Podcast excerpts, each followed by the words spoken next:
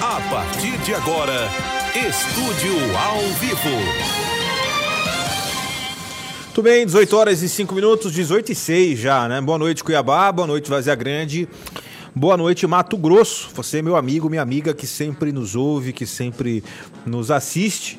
Para mim é um privilégio, uma honra ter você conosco aqui na audiência do nosso programa, pela Rádio Band FM e também pela TV Cidade Verde. É, gostaria de começar o programa agradecendo ao jornalista Luke Marlon, que esteve aqui na semana passada junto ao Nofre Ribeiro, é, apresentando este programa durante a minha ausência. Eu precisei me ausentar na semana passada é, para cuidar da minha mãe, que está enferma, é, que está no leito de hospital. É, graças a Deus apresenta melhora nos últimos dias, que é um momento de, de felicidade para nossa família, mas passamos momentos difíceis e por esse momento, por essa circunstância, eu precisei me ausentar durante a semana passada para dedicar junto ao meu pai, às minhas irmãs e também aos amigos e familiares a cuidar da minha mãe. E graças a Deus ela apresenta uma melhora importante, o que possibilita eu retornar aqui ao, ao programa. Né? E gostaria de agradecer a Deus, porque Deus nos proporciona momentos de sofrimento, momentos de angústia e nos dá força para superar esses momentos, nos tornando ainda mais fortes. Né? E agradeço também, é óbvio, os nossos ouvintes, os nossos telespectadores que compreendem é, esta ausência e hoje eu consigo é, ter condições de estar retornando, de retornar, perdão, ao, ao comando aqui do nosso estúdio ao vivo. É, já quero liberar aqui ao, o nosso WhatsApp, 6599 676 1011 6599 676 1011. Sua participação é muito bem-vinda, muito importante aqui no nosso programa. Você já pode participar enviando a sua mensagem de texto, enviando a sua mensagem de áudio. Hoje é, nós não teremos a presença do Onofre, que também hoje está enfermo, né? mas nada grave, graças a Deus. E se Deus quiser, amanhã ele estará de volta aqui no, no nosso programa. Então eu gostaria de convidar você, meu amigo, você, minha amiga, a ser nosso parceiro mais uma vez, ser co-apresentador aqui do programa, interagindo, mandando sua mensagem de texto ou de, ou de áudio. É, uma boa notícia nesta segunda-feira, que eu gostaria de, de dizer aos amigos, nós anunciamos aqui algumas semanas a saída do repórter Bruno Pinheiro, que diariamente estava conosco aqui no programa, trazendo as informações de Brasília ao vivo, né? O Bruno, como nós anunciamos lá atrás, recebeu o convite da Jovem Pan News, uma grande emissora de TV nacional.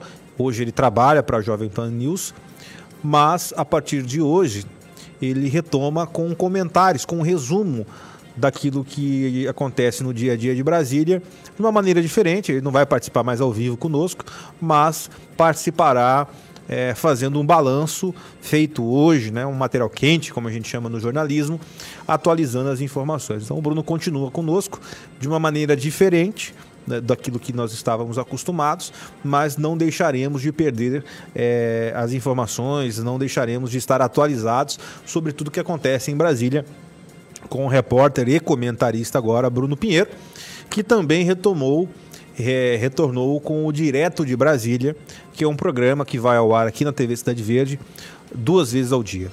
Ele vai ao ar 10 e 15, 10 e, 10 e 15 da manhã, pouco antes do programa do Pop, tem a primeira edição, e a segunda edição antes do MT Acontece, programa que antecede aqui o nosso.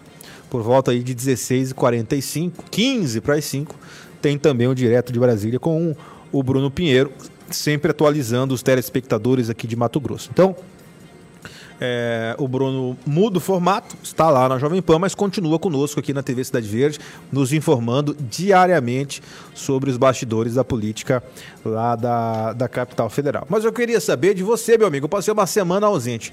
Eu juro que essa semana que eu passei ausente, eu me desliguei completamente de todos os assuntos que nós estamos acostumados a conversar aqui no programa.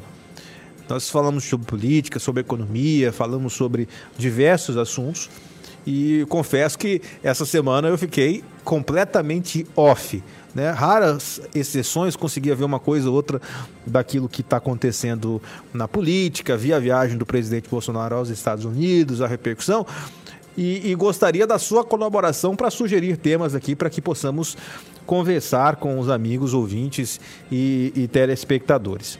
Assim que tiver no, pronto, tiver no ponto a participação do Bruno Pinheiro, é, já gostaria de iniciar o programa trazendo e dando boas-vindas é, ao, ao, bom filho a casa torna, né? Querido Bruno Pinheiro, que, que está crescendo cada vez mais na cobertura política nacional e estará conosco diariamente. Já temos o Bruno Caldeira. Se tiver o Bruno Ponto aí, tá, tá no ponto, né? Bruno Pinheiro, boa noite e seja bem-vindo de volta com você. Olá, quem nos acompanha aqui na TV Cidade Verde, que alegria, que satisfação estar de volta. A gente começa falando hoje que tem uma novidade, uma resolução que foi apresentada. Na verdade, o ministro Alexandre de Moraes apresentou no STF. Antigamente, Igor, aconteceu o seguinte: todo o julgamento que ocorresse em plenário virtual e quando acabasse sendo necessário retornar e ser levado ao presencial, os votos dos ministros, mesmo que aposentados, os votos que haviam sido depositados ali, eles eram era reiniciados, ou seja, não eram considerados. Então, os novos ministros, os que chegavam agora, acabavam opinando, sendo inseridos nesse novo julgamento no presencial. Com essa resolução que foi aprovada na última semana, não mais. Então, isso vem diretamente atingindo os dois novos ministros que foram é, indicados através do presidente da República, Jair Bolsonaro, ministro André Luiz de Mendonça e o ministro Nunes Marques, que na semana anterior viu duas liminares serem derrubadas imediatamente um julgamento que, levado em plenário virtual, em duas decisões do ministro, que foi contra tudo e contra todos, meteu a caneta realmente e achando que iria ficar é, com esse resultado, mas os ministros entenderam que iriam retirar, que ia ser derrubada a liminar. Então a gente vê a tentativa de quê? De afastar os ministros que chegaram agora, que são aliados, é, indicação do presidente Jair Bolsonaro, algumas ideias eles são simpatizantes, ou seja, os novos julgamentos, os que já foram julgados, mas quando eles chegarem em plenário no presencial, os ministros não serão inseridos, ou seja, a ideia, o julgamento, a opinião é, não vai contar, eles vão ficar de fora.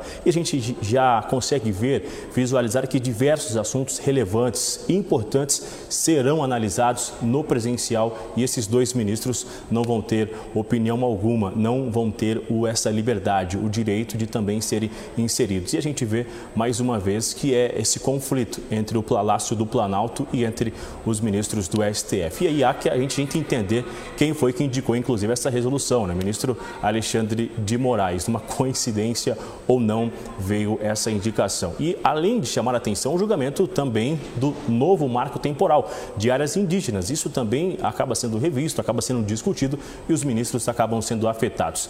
Então a gente vê ainda que no ano que vem, se caso ocorrer a reeleição do atual presidente Jair Bolsonaro, ele vai ter o direito de indicar mais dois novos ministros. Com essa resolução, seria o quê?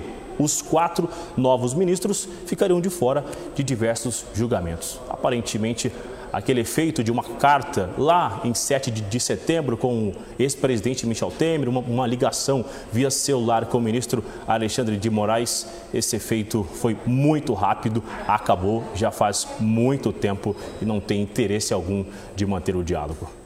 De Brasília, o Bruno Pinheiro. Obrigado, Bruno Pinheiro. Bem-vindo de volta aqui aos comentários diários no nosso estúdio ao vivo. Né? Sentimos sua falta aí durante esses dias que você é, esteve ausente, sempre nos atualizando direto da nossa capital federal. Bruno Pinheiro de volta. Com relação ao conteúdo, ao assunto que o Bruno trouxe, é importante dizer o seguinte. Alguns dizem que o Poder Judiciário, que o Supremo Tribunal Federal, não pode ser um agente político, né? que ele deve estar acima da política. Essa atitude do ministro Alexandre de Moraes fica claro que sim, é, este ministro e o Supremo Tribunal, de uma forma geral, age ou reage de forma política.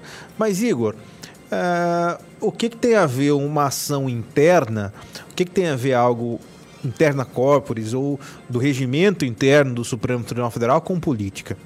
Veja que toda ação gera uma reação. Na medida que o Nunes Marques devolve o mandato ao deputado Francisquini, e isso incomoda profundamente os colegas ministros do Supremo, ao ponto deles revisarem rapidamente essa decisão e confirmarem a cassação do mandato do Francisquini por fake news da, com relação às eleições de 2018, é, eles se sentem na, na condição, no dever, na obrigação de fazer uma contradita, um contra-ataque, uma revanche é, para os ministros neófitos. Ora, quem são os ministros neófitos do governo Bolsonaro? O André Mendonça e o Nunes Marques. Na ordem, Nunes Marques e André Mendonça. Até hoje, desde a história do Supremo Tribunal Federal, e todos os presidentes indicaram ministros, Fernando Collor, é, na sequência o Itamar Franco, na sequência o Fernando Henrique, é, em seguida o Lula durante oito anos, depois a Dilma e o Michel Temer, que indicou o Alexandre de Moraes, inclusive, ninguém em nenhum momento se manifestou por esta mudança. Mas agora se manifestaram dizendo: olha, aqueles julgamentos que já foram iniciados e votados por ministros que se aposentaram, esses votos são preservados. O ministro que entra no lugar de quem se aposentou, a partir de agora, e no caso Nunes Marques e no caso André Mendonça, devem ficar em silêncio, não vão se manifestar. E tem muitos, muitas pautas polêmicas que eles deveriam votar, já na condição de titular da cadeira. A questão não é se é correto ou não eles votarem, não vou entrar nesse mérito se eu posso até achar pertinente de que um voto elaborado por um ministro que deixou o cargo ele tenha validade. Não tem problema nisso. Aliás, talvez seja até o correto. A grande questão aqui é por qual motivo o Alexandre de Moraes fez, tomou essa iniciativa neste momento histórico, neste mês, e não antes. Veja que ele mesmo é um dos ministros mais recentes do governo Temer. Até então, Alexandre de Moraes tinha sido ministro da Justiça do governo Michel Temer, que entrou no lugar da Dilma. Antes tinha sido secretário de Segurança Pública do Estado de São Paulo, no governo Alckmin. O que, que eu quero dizer com isso? Fica claro que a atuação ela é política. Ela não é eleitoral, mas é política. Né? Porque, por qual motivo isso não foi discutido antes e agora? Porque, como o Bruno bem disse, isso vai impactar dois ministros que tomaram posse recente, o André Mendonça e o Nunes Marques, porque aí eles só podem votar naquilo que entrar de novo de julgamento. Os julgamentos antigos eles não votam, não tem como mudar o voto, e é possível para que ministros mudem voto. Por exemplo, vou trazer um, um, um exemplo claro aqui, não sou advogado, mas poderia trazer. É, prisão em segunda instância. No, no, primeiro julgamento, você teve ministros que votaram favoráveis à primeira e segunda instância. Na reconvenção, no, no, no, julgamento seguinte, eh, teve ministro que mudou o voto. Não me recordo exatamente quem, mas teve ministro que mudou o voto. Olha, achei melhor, não, sei, não vou entrar aqui nos motivos, mas mudou o voto. Isso é muito comum o ministro mudar voto. Acontece. Só que agora, com essa mudança, os ministros que assumiram as carteiras, né, eh, os processos daqueles que antecederam, daqueles que lá estavam antes, não poderão mais mudar. Tem que prevalecer a vontade pretérita, a vontade passada, antiga, daquele que era o titular da vaga.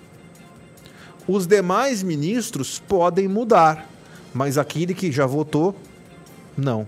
Então, por isso que isso vai impactar diretamente os julgamentos em andamento que poderiam votar André Mendonça e Nunes Marques. Então, já fica claro que há uma guerra interna dentro do Supremo Tribunal Federal e o Alexandre Moraes é o capitão do lado daqueles que defendem essa situação. E e, se, e isso repercute na, nos próximos ministros que assumirão o cargo no, dependendo de quem ganhar a eleição, vai, vai acabar escolhendo dois, três ou até quatro novos ministros. São as mudanças da regra do jogo durante o jogo. O correto seria dizer o seguinte: né? a partir de agora, os novos ministros, a partir deste momento, desta janela, a partir de agora, os novos ministros, estes estão impedidos de votar em julgamentos onde o seu antecessor já definiu o voto. A partir de agora, os novos, ok. Agora, impactar os que acabaram de entrar é uma jogada, ao meu ver, extremamente política. Independente é, do voto que eles vão ter ou dos julgamentos que terão, que eu nem sei dizer quais são. 18 e 22. Boa noite, Igor. Bem-vindo, querido. Que a saúde da sua mãe restabeleça rapidamente. A Patrícia, telespectadora assídua. Obrigado, Patrícia. Obrigado pelo seu carinho. Obrigado pela mensagem aqui acolhedora. Fico feliz em estar de volta. É... E, e, obrigado pela mensagem de, de, respeito e de carinho. 18 e 22. É, mensagem de áudio, vamos ouvir, por gentileza. Boa noite, Igor. Seja bem-vindo. Boa noite, obrigado. É, para sua mãe. Muito obrigado. Igor, apareceu na, no, na mídia que o Centrão quer retornar com aquela de senador vitalício para ex-presidente, para brindar o, o Bolsonaro caso não seja reeleito. O que, que você acha dessa ideia? Se isso é provável passar na Câmara e o que, que a população pode achar disso aí? É o Marcelo do CPA. Marcelo, é... alguns países adotam esse, esse sistema. É... A Itália, por exemplo, eu sei que tem, do senador vitalício. E vi que, que existe uma PEC que quer tornar os ex-presidentes com cargos de senadores vitalícios. É claro que ele não exerceria o mandato como os demais senadores, e tem algumas, algumas, alguns determinados casos que eles poderiam entrar. Isso em alguns modelos conhecidos. Aqui a gente não sabe como seria. Eu não li a respeito, como eu disse, eu fiquei semana passada inteira off, mas eu tenho uma opinião, mesmo sem ler, deste caso. Eu sou contra. Senador, para mim, tem que ganhar a eleição. Político tem que ganhar a eleição. Já pensou? E nós já tivemos e temos ex-presidentes que foram que foram pós-mandato eleitos senadores. O Fernando Henrique não. O Fernando Henrique ele foi senador antes de ser ministro. Antes de ser, de ser antes de ser ministro e antes de ser presidente da República, ele era senador. Uh, o Sarney, depois que deixou a presidência, foi eleito senador. O Itamar Franco também foi eleito senador. O Fernando, o Collor de Mello Estado de Alagoas, também foi eleito senador. Eu acho que para por aí. A Dilma tentou é, em 2018 pelo Estado de Minas Gerais e ficou na terceira posição, se eu não me engano, não ganhou. Então eu vejo que se um ex-presidente quer se tornar senador, que seja candidato a senador. Porque não adianta fazer isso para beneficiar o Bolsonaro. Vai beneficiar o Bolsonaro, vai beneficiar a Dilma, vai beneficiar o Michel Temer não vejo lógica nisso, sentido de um ex-presidente, porque foi presidente, se tornar senador. Se a moda pega, então todos os ex-governadores vão ter que ser deputado estadual automaticamente. Então, acho esdrúxula essa possibilidade. Como eu disse, eu não li a respeito, não vi na nada sobre isso, acredito no que você está dizendo, mas a minha opinião é que é um tremendo absurdo. Quem quer ser político, dispute a eleição. Filie-se a um partido político cumpra com as regras da lei da ficha limpa e seja candidato e ganhe a eleição. Agora, no automático, seja para beneficiar Bolsonaro, Lula, sabe-se lá quem, porque se isso, se isso passa agora e o Bolsonaro ganha, o Lula vira senador automático, né? Então, no, o Lula, o Temer, a Dilma, vai o Fernando Henrique de volta para o Senado, o Sarney que está fora volta. É uma confusão sem tamanho. Então, não vejo lógica nisso, não vejo é, é, prudência nessa possibilidade. Igor, melhoras para sua mãe e parabéns por ser um filho presente. É, com sua mãe. Deus abençoe muito vocês. É o Luiz Rogério de Nova Mutum. Obrigado, Luiz Rogério. Obrigado pela mensagem, obrigado pelo carinho. É, aos amigos todos aí da cidade de Nova Mutum, cidade que eu tenho muito carinho e que tenho muito respeito.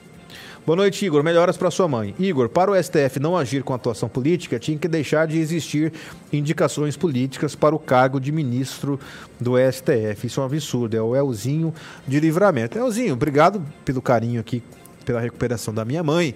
Obrigado mesmo. E você tem razão. Eu, ah, eu já passou do tempo de ter indicação política para o STF. É um absurdo esse tipo de, de situação. Eu já disse aqui a minha opinião que para ser ministro da STF você tem que ter concurso, tem que ter no mínimo mestrado, tem que ter experiência na área significativa e tem que ter mandato. 5, 6, 10 anos que seja, mas esse negócio de vitalício, eu sou contra, viu? Eu sou contra, é, porque dá poderes demais aí. Então eu não, não concordo com isso. Uh, áudio ou texto, Paulinho? Para onde que eu vou aqui? Mensagem de áudio, vamos ouvir, por favor. Boa noite, Igor. Primeiramente aí, é, desejando para você aí uma que as suas mães tenham uma boa recuperação, que fique bem. B obrigado. E que volte logo para os anseios da família, né? Isso. Mas é sobre a nossa medida aí de transformar os ex-presidentes da República em senador. Uhum. Será que isso aí será bom para quem? Que é Márcio Estefe. Márcio, é, é bom para quem foi presidente da República, né? Já pensou? Você ganha uma eleição, vira presidente, você ser senador por ré da vida? Não faz sentido nenhum. Eu, eu acho que, que, que o presidente da República, independente da gente gostar ou não dele, de ter mandato ou não ter mandato, ele, ele deve se tornar uma instituição da República. É assim nos Estados Unidos. Dificilmente você vê, não é que é proibido, mas você não vê um ex-presidente americano sendo candidato a nada mais. É muito difícil. Eles até podem. É porque você se torna uma instituição. É, e acaba tendo ali um, um, um respeito, mesmo nas divergências, entre eles.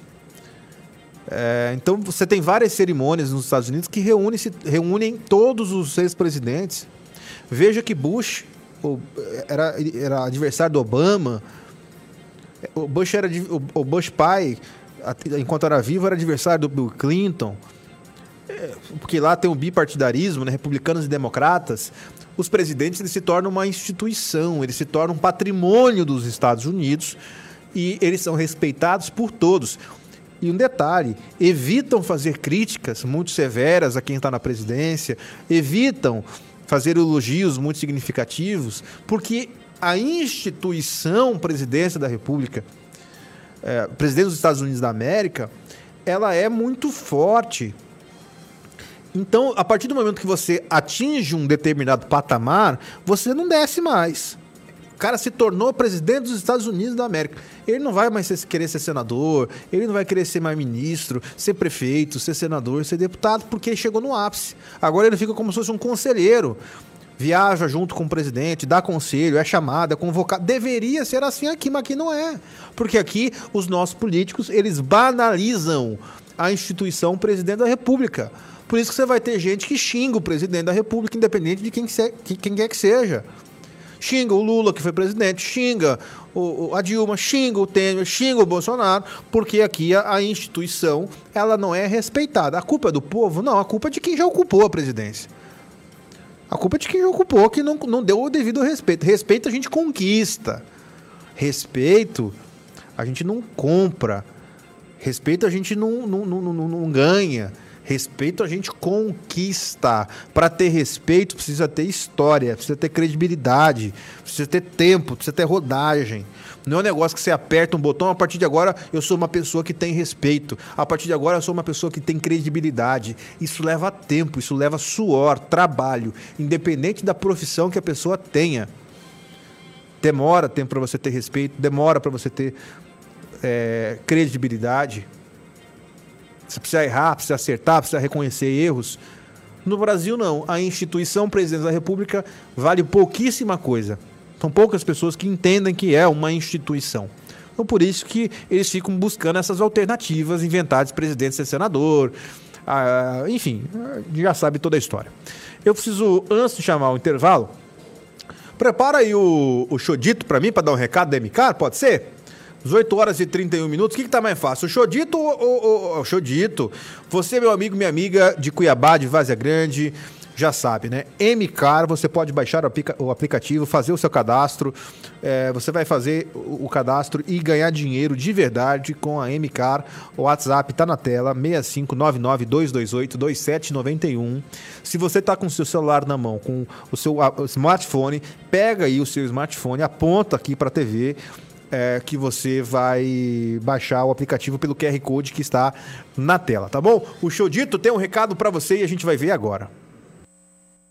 E aí, cretinaiada, esse recado é pra você, motorista de aplicativo de Cuiabá e Várzea Grande. Acaba de chegar o melhor app de mobilidade urbana, meu filho, a M-Car, e tá em todo o Brasil. Só aqui você é valorizado, Cristina, aqui você tem 85% de todas as corridas. Além disso, você tem parceria com um monte de empresa que vai ajudar a você dar a manutenção do seu carro, porque é tanto buraco aqui, né, meu filho, que você rampa, quebra mola, rebenta suspensão, bate retrovisor, então a gente tem esse suporte pra você. Então aproveita, faz esse download do aplicativo aqui, ó. Clica aqui nesse quadradinho. Aqui. Clica aqui nesse quadradinho aqui, faz download, já envia seu documento aí, tá bom? Olha, fica aí, meu filho, gelo, que a gente não vai tirar geladeira no seu nome não, beleza? Então faz esse cadastro aí e vem pra MK, gente. Aproveita que a gente dá esse suporte todo pra você. Chega de ficar cancelando corrida, pelo amor de Deus, não ganha esse aplicativo assim, sem graceira não, tá bom? Vem que nós chegamos! Abraço, Chodito! Muito bem, nós vamos ao nosso intervalo e voltaremos em instantes, não saia daí.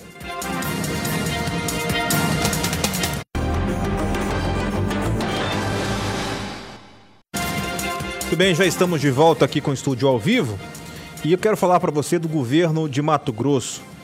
É, por cada cidadão, família, criança, idoso, por cada cidade e região, é por você que o governo de Mato Grosso faz mais. Faz mais pelo social, garantindo comida na mesa, com a distribuição de mais de um milhão de cestas básicas. É, em todo o estado, 100 mil famílias foram beneficiadas com auxílio emergencial. Na segurança pública, o governo de Mato Grosso está trazendo tranquilidade para as nossas ruas com novas viaturas. Teremos a polícia mais equipada do Brasil. O governo está mudando também o jeito de fazer educação, com 20 escolas novas entregues e 13 escolas em construção. O material didático distribuído para os alunos é igual aos das melhores colégios, dos melhores colégios particulares do país. O governo de Mato Grosso está fazendo a saúde funcionar com seis novos hospitais em construção e oito hospitais sendo reformados, tanto no interior quanto na Baixada Cuiabana. Mato Grosso agora tem mais pontes e estradas. São 2.500 quilômetros de asfalto novo até o fim deste ano e mais de 270 pontos de concreto para você viajar e trabalhar com segurança. Para chegar a todo canto do estado e tornar a sua vida cada dia melhor, é o governo que faz mais. Governo de Mato Grosso. Uh, de volta aqui no estúdio, uh, são 18 horas e 39 minutos. É, agradecendo a você que escreve, a você que participa, a você que interage aqui com o nosso programa. E eu tenho aqui uma mensagem de texto do Dr. Natal, que é lá de Rondonópolis. Igor, é, boa noite. Com relação ao STF, cujo proprietário é mais do que notório, ou se torna uma, uma, uma ou se toma uma posição agora, amanhã será tarde demais. Virou um comitê partidário para eleger aquele que lá os colocou. Um grande abraço, doutor Natal de Rondonópolis. Obrigado, doutor Natal, pela sua mensagem. Mais uma mensagem de áudio? Vamos ouvir. Oi, Igor. Boa noite. Bem Boa noite. Obrigado. Melhoras para a senhora sua mãe. Obrigado. É Fátima do Santo Isabel. Oi, Fátima. Que Deus a proteja e guarde sempre. Amém, amém. Obrigado. Deus te abençoe também, viu? Obrigado pelas mensagens. Mais uma mensagem de áudio? Vamos ouvir. Boa noite, Igor. Boa Bom noite. Retorno. Você tem que desligar um pouco mesmo a cabeça para é. a gente funcionar melhor. Mas que bom que você está de volta e tudo bem com você. Igor, uma dúvida. Quem está recebendo auxílio emergencial, se for é, fazer o recenseamento de IBGE, que é três meses, perde auxílio Brasil? Marli aqui do Sucuri. Marli, eu vou pedir para nossa produção é, levantar essa informação. Alessandra, por gentileza, puder nos ajudar. Eu não sei te responder objetivamente, mas a nossa produção vai auxiliar com essa sua pergunta. Se eu não conseguir responder no programa de hoje, amanhã a gente vai responder e você pode assistir aqui o nosso programa, tá bom, minha querida? É, boa noite, bancada. O Igor, o STF não é órgão legislador. Ao votar a segunda instância, criou-se jurisprudência que foi revogada por Carmen Lúcia, 6 a 5. E o Congresso não coloca essa matéria para ser votada de jeito nenhum, sabe por quê, né? É o Luiz Carlos. É claro, Luiz, é, é, o, o, o STF, na verdade, ele legisla quando ele quer legislar. Quando ele quer legislar, ele legisla. Toda vez que ele é, determina que um projeto não é constitucional, que uma emenda constitucional aprovada no Congresso não é constitucional, ele está legislando, porque quem define o que é ou não é o próprio Congresso. Eu, eu sempre cito no, nos Estados Unidos que lá a Suprema Corte, ela no máximo vai mandar aquilo que é constitucional, vai mandar ao Congresso. Olha, quem define o que é lei é, são vocês. Eu só vou dizer, o STF ou o Supremo ou a Suprema Corte só vai dizer se aquilo está a lei está sendo cumprida ou não está sendo cumprida. Agora, se aquilo é constitucional, se não é, é quem define, quem cria a lei, por mais absurda que, que seja, é o Congresso. Toda vez que o Congresso, que os deputados e senadores terceirizam essa responsabilidade, e eles fazem isso porque tem o rabo sujo, tem medo do STF, essa que é a grande verdade. Toda vez que eles fazem isso, eles empoderam um outro poder. Eles dão poder àquilo que deveria ser equilibrado, que, que é o sistema de pesos e contrapesos. No Brasil, você tem poderes com mais poderes do que, do que outro. Aliás, para mim, é, eu, eu gostaria até de mudar. Para que esse negócio de poder, né? Essa palavra está tão em desuso, né? é, deveria ter mais responsabilidade do que poder. Não, porque eu sou uma autoridade do poder legislativo, que eu sou uma autoridade do poder judiciário, eu sou do poder executivo. Poder vem de Deus, para começar. Primeiro de Deus e depois do povo. É assim que funciona. Mas no Brasil não. Você é de um poder, você o nome já fala poderoso. Eu determino e os outros que cumpram. Isso é um resquício ainda é, da época do Império, um resquício ainda que a República absorveu, que as repúblicas absorveram, salvo algumas repúblicas, absorveram da época do totalitarismo, da época do Império, da época que, que alguns países tiveram é, e ainda têm é, regimes é, de monarquia, né? Então, esse negócio de poder. Quem pode, primeiro é Deus. Ah, o Estado é laico. Beleza, então é o povo que manda. Deus e o povo. Esse negócio de ter poder, eu sou do poder X, Y, Z. Isso é uma conversa para boi dormir que empodera muita gente que não deveria ter poder. 1843, áudio ou texto, Paulinho? Vamos, vamos ouvir, por gentileza. Noite, Igor Táxi. Boa noite. Loff. Fala comigo aí, por que, que o nosso, o nosso governador tá querendo desistir da candidatura dele aí. Mário Mendes, assuma sua candidatura. Sou caminhoneiro. E é onde a gente vive nas estradas, aí se, o senhor fez muita coisa boa para nós. Então, assume essa candidatura aí. Vamos ganhar essa eleição aí.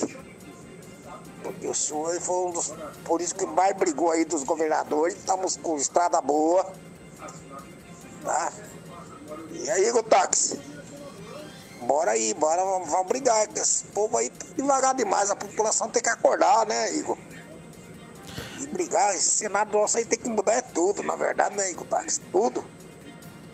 Obrigado pela sua mensagem. É, eu não vi que o governador tenha desistido de ser candidato à reeleição. Na verdade, ele não anunciou que seria, apesar de todos acreditarem que ele será sim candidato à reeleição.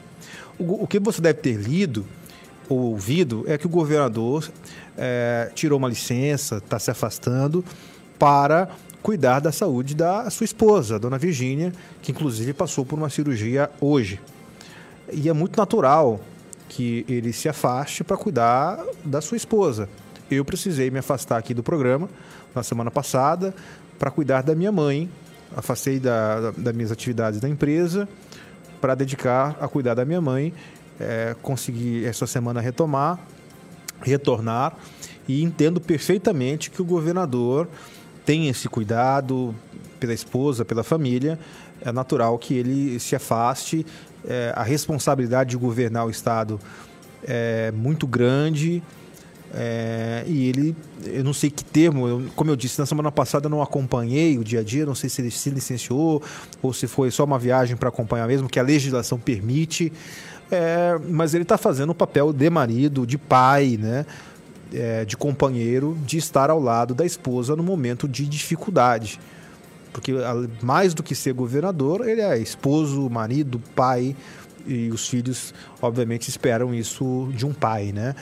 É, e aproveitar a oportunidade, desejar a dona Virgínia, a primeira dama do estado de Mato Grosso, que foi diagnosticada com câncer, ela anunciou isso nas redes sociais, fez uma cirurgia hoje em São Paulo e aparentemente, graças a Deus, passa bem pós a cirurgia. Então, é extremamente compreensível que o governador não tenha cabeça neste momento para falar de política de campanha eleitoral, já que ele está focado nesse tratamento e no momento adequado, no momento oportuno, ele vai tratar desse assunto assim que a sua esposa estiver é, e, se Deus quiser, estará recuperada. Né? Obrigado, amigo, pela mensagem. 18h47, uh, tem aqui uma mensagem de texto. Boa noite, Igor, meu irmão. Melhoras para sua mãe. Abraço do Luiz Fernando da Quitanda Cuiabana. Obrigado, Luiz. Equipe do Desejo de, de Melhoras. É, boa noite, Igor. Parabéns pelo programa, doutor Armando. Obrigado, doutor Armando, pela mensagem aqui no nosso programa. É, áudio ou texto, Paulinho? Vamos ouvir, por gentileza. Boa noite, Igor Tax. Seja bem-vindo. Igor, sobre as pesquisas, você acredita que Bolsonaro tem alguma chance? É, todos aqueles que são candidatos têm alguma chance. Nós estamos, estamos vivendo um momento de polarização, né? É, se teve pesquisa semana passada, recente, eu não vi. Confesso que não vi essa pesquisa mas se teve, não mudou muita coisa daquilo que estava sendo, estava sendo apresentado pelas pesquisas anteriores. Né? Nós temos pesquisas divergentes, tem pesquisas que mostram diferença de 8, de 11, de 21 pontos. Né? E eu sempre digo que alguém está mentindo, né? porque não dá para você ter uma diferença tão grande entre as pesquisas. Então tem alguém mentindo aí, ou mentindo para mais ou mentindo para menos. Fato que se aproxima o período eleitoral, se avizinha o período das convenções partidárias, se avizinha o período adequado para começar a campanha política. E quando começar para valer, e aí os institutos vão começar a tentar acertar mais, porque ninguém quer errar, né? Salvo os mal intencionados, salvo os canalhas, ninguém quer errar, colocar a sua empresa, o seu nome, a sua credibilidade, se é que tem, é, em jogo, porque para agradar quem é que está pagando uma conta. Então, acredito que, que sim, o presidente Bolsonaro tem chance de de ser reeleito, como o ex-presidente também tem chance, o ex-presidente Lula, de ganhar a eleição. Não dá para descartar é, nenhum cenário. Só queria dizer que, que aqui a TV Cidade Verde, o programa Estúdio Vivo, nós estaremos muito focados a partir do mês de julho na cobertura das eleições. Teremos aqui entrevistas com pré-candidatos, teremos entrevistas com players da política, com presidente de partido. Vamos fazer uma cobertura muito robusta das eleições para que você, telespectador, tenha informações mais relevantes, mais profundas daquilo que interessa, que é a qualidade dos nossos políticos ou daqueles que querem se tornar políticos. O nosso voto é muito importante e as pessoas têm por hábito deixar para decidir na última hora. Então eu acredito que nós precisamos cumprir esse papel de informar, de, de, de, de, fazer perguntas duras, difíceis àqueles que pretendem, de alguma maneira, serem políticos ou serem candidatos. 18h50, prepara já na. Depois da próxima mensagem, eu vou falar da Pacto Nacional, tá bom? Já prepara atenção você que, que assiste o programa, já já eu vou falar da Pacto Nacional. Mensagem de áudio. Boa noite, Igor. Aqui é do Terra Nova Cuiabá. Como vai? Boa noite. Sul de todos os dias, Obrigado. todas as noites. Obrigado. É, primeiramente, parabenizando você pelo bom filho que você mostra ser. Obrigado. E desejando a sua mãe que ela tenha recuperação total, que logo ela possa estar em casa, junto com a família. Se Deus e quiser. também dizer para você que foi muito bom o Bruno Pinheiro aparecer no programa novamente. É verdade. Foi muito bom. A gente já estava acostumado a ver ele, né? Então já estava sentindo saudade, falta dele, viu? Foi muito bom. Um abraço para você. Estou aqui todas as noites te assistindo, viu? Gosto muito do programa. O programa é mil. Obrigado. Mil. Parabéns a você, ao Nofre, a todos que, passam nessa bancada aí. Um abraço. Um abraço, obrigado. Fico muito feliz com a sua mensagem, com o seu carinho. E tenha certeza que, apesar de não te conhecer pessoalmente, eu tenho este carinho, ele é recíproco, porque eu respeito muito os ouvintes deste programa, os telespectadores, tenho muito respeito, muito apreço. As pessoas que me encontram nas ruas, no supermercado, ah, na padaria, no shopping, e vem me abordar, eu fico feliz, acho bom, gosto de conversar, gosto de pegar nome. Aliás, eu peguei o nome de um, um casal dias atrás no shopping, acho que foi domingo passado, retrasado, ou no sábado passado, que é o seu Nivaldo e a dona Edna. Já anotei aqui, eu sempre anoto aqui no meu bloco de notas as pessoas que nos abordam, né? Então, seu Nivaldo e dona Edna, já encontrei com ele acho que umas duas vezes no shopping. E, e eles sempre dizem que assiste o programa, que gostam do nosso trabalho. Obrigado pela audiência, abraço a vocês. Vamos falar da Pax? Meu amigo, minha amiga, agora tem um recado especial para você que é associado Pax Nacional Prever e quer viver tranquilo. Você já sabe como ganhar 10% de desconto nas suas mensalidades?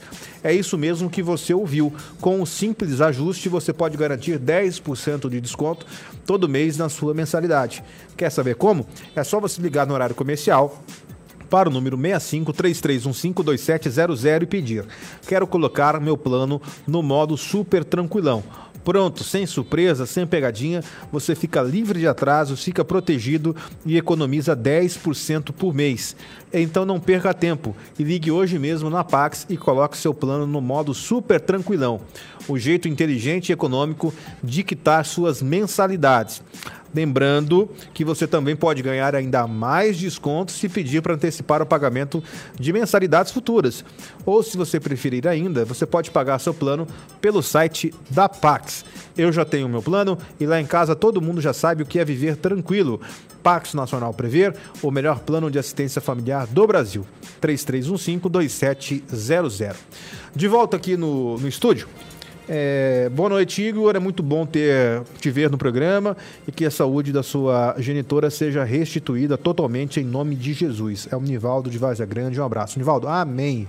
Amém, amém, amém. Obrigado pelo seu desejo. É o que nós todos lá em casa, meu pai, minhas irmãs, estamos, estamos é, orando todos os dias para que em breve ela, ela possa estar conosco, com a sua saúde restabelecida, de volta ao nosso convívio. Ela continua hospitalizada é, e a gente continua com a fé cada vez mais forte, mantendo a, a esperança e o desejo que em breve, se Deus quiser, estará de volta conosco. Obrigado mesmo.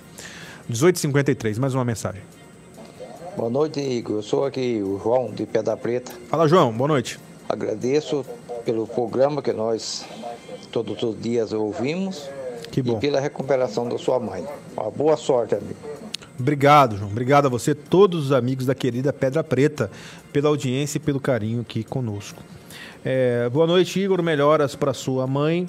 Igor, com relação a essa história do ex-presidente ser senador, a fonte é um blog Brasil 247, ou seja, a fonte é de esquerda e não procede essa informação. É o Jackson de Cuiabá. Jackson, é como eu disse, eu não vi, né? Você está dizendo, eu confio no que você diz, mas eu não vi é, e continuo achando um absurdo, independente da fonte, é de esquerda, direita, de centro. Aliás, é, se tem um negócio que, que a gente fica pensando nos momentos difíceis da nossa vida, né? Que como tá chato esse negócio de esquerda e de direita. Eu não sei você que tá em casa me assistindo. É, tá chato. Essa, essa, sabe? Eu gosto de debate. Imagina, este programa é um programa político, né? A gente fala disso. Mas que tá um mimimi, já lazarento tá, né? Tá chato. Esse negócio. Não, porque a esquerda, eu sou bom e o outro é ruim. É, vamos parar com isso, vamos respeitar. A vida é tão curta, né? A gente fica brigando aí por bobagem. Nem conhece Lula, nem conhece Bolsonaro, nem conhece ninguém. E a gente fica aí brigando, querendo matar. Defenda assim suas convicções. Defenda assim aquilo que você pensa, aquilo que você acredita. Isso é importante, você ter convicção. Você pensar dessa maneira não está errado. Pelo contrário, nós temos sim que discutir política. Agora, brigar com as pessoas. Eu estou vendo aí é, esses dias mesmo no hospital eu fiquei sabendo uma história de dois irmãos que só voltaram a conversar depois que a mãe estava no hospital. Tinham brigado por causa de política. Aí a mãe adoeceu, precisaram conversar para ver como é que iam fazer. Quer dizer, precisa ter uma dor na família, precisa ter um momento de preocupação para voltar irmãos a conversarem porque estavam brigados devido à política. Pelo amor de Deus, né, gente? A vida é curta, a gente tem pouco tempo por aqui. A vida é passageira. A gente tem que aproveitar os bons momentos junto às pessoas que a gente ama, respeitar o próximo, né? E, e parar de briga. Briga, guerra, discussão não leva absolutamente a lugar nenhum. É, 1856, áudio ou texto, Paulinho? Vamos ouvir, por gentileza. 1856. Olá, boa noite, Igor. Aqui é José Bernardo Chapados Guimarães. A minha pauta para hoje, como você pediu no início do programa, é o seguinte. Pois não. Ali em frente ao Hospital Santa Rosa, Uhum. não tem estacionamento é, para a gente deixar os carros quando as pessoas estão com parentes internados. Ali tem uma rua, ela é bem extensa, é bem grande e tem várias placas dizendo que é proibido estacionar no local. Só que você não acha uma vaga ali hora nenhuma durante o dia. Qualquer hora que você chega lá, está todo mundo estacionado irregularmente. E quando a gente fica com um parente internado, que foi o meu caso, que é meu pai internado lá uma semana, e no final da história, quando eu saí de lá, recebi uma multa no valor de 130 reais por estar estacionado em lugar irregular. Teria como a CEMOB ou a secreta- a secretaria responsável por esse setor eh, liberar aquele local ali para que a gente pudesse eh, ficar mais à vontade sem ser incomodado e pagar multa? A gente já- já está, fica ali com pessoas que estão doentes, né? E quando sai de lá ainda tem essa, encontra uma situação como essa, de levar uma multa. Eu creio que teria como a prefeitura ou o responsável fazer isso para beneficiar o contribuinte. Nós já pagamos imposto de tudo quanto é lado e aí depois ainda temos que pagar é, uma multa dessa, porque ali não tem outro local. Aqui, se você estiver ali, não sei se você já esteve ali. Já, é, várias não, vezes. Não tem para onde você ir. É, A situação ali realmente é crítica e tem dia que as pessoas ficam disputando. E então, a maior parte das pessoas estaciona carro em cima da calçada, É um desespero, não né? pode e fica Mesmo- uma situação difícil. Mesmo querendo pagar. Muito obrigado, boa noite. Boa noite. Mesmo querendo pagar, eu já precisei várias vezes ir ali. Ali no Santa Rosa Tower é o médico que estava, que é a, a, a doutora Angelita que atende a minha mãe. E várias vezes eu fui junto à minha irmã levá-la ali na- no consultório antes dela precisar de internação. E ali é uma dificuldade muito grande para parar. Em horário de pico você não consegue nem pagando, que tem alguns estacionamentos ali que cobram, no próprio prédio e, e no, no vizinho ali. É, as grandes cidades, o número de vagas vão diminuindo, é natural. Só que é preciso ter planejamento para que libere construção onde as pessoas conseguem circular, parar seus veículos. Então, é, o, o que eu estou vendo é uma proibição generalizada das pessoas pararem seus carros nas ruas, porque aí vai evitar um trânsito grande, proíbe de parar. Só que aí as pessoas vão parar onde? Né? Então, não tem um planejamento nesse sentido, você tem toda a razão. E não é só ali, não.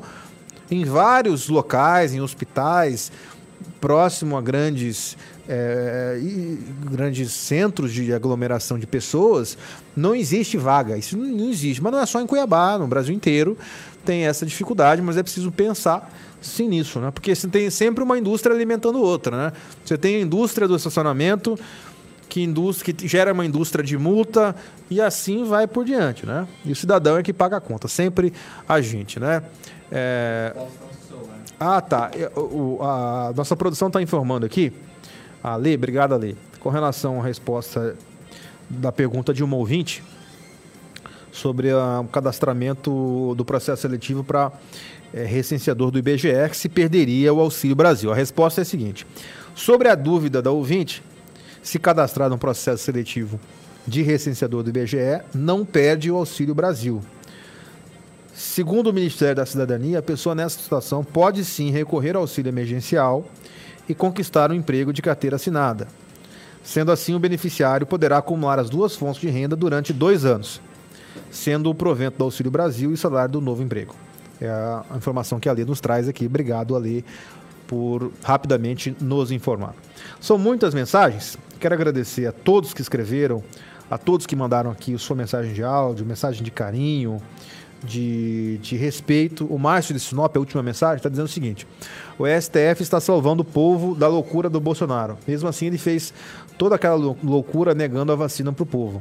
Se não fosse o STF, não teria vacina. Já pensou nisso? É o Márcio de Sinop. Márcio, eu não concordo. É, não é o STF que tem que modificar o estilo de A, B ou C governar. Se o governante está bom, não está bom, quem tem o poder de tirá-lo é o povo, não o STF. O STF não tem essa prerrogativa de mudar governos. Se você não concorda com o governo, você tem que mudar o governo através do voto. Ou se o presidente cometeu crime de responsabilidade, aí o, Congresso caça através do impeachment, como já aconteceu com Collor e com Dilma. Então, como é que um presidente deixa o mandato? Legalmente, por impeachment ou termina o mandato, ele não é reeleito, toma posse que ganhou a eleição. O STF não tem este papel. Então, se por um lado você acha que o Bolsonaro é louco ao governar, isso não justifica que o STF se intrometa ao ponto de querer ajustar a governança. Está errado. Um poder não pode interferir no outro. Ou um erro, caso ele tenha um erro, não pode justificar um outro. Porque senão o Congresso acha que o STF está errando, começa a intervir no STF, o STF começa a mandar no governo, o governo começa a mandar no legislativo e vira uma zona, desculpa o termo, como está no Brasil de hoje. O programa de hoje vai ficando por aqui. Muito obrigado pelo carinho, muito obrigado pela audiência.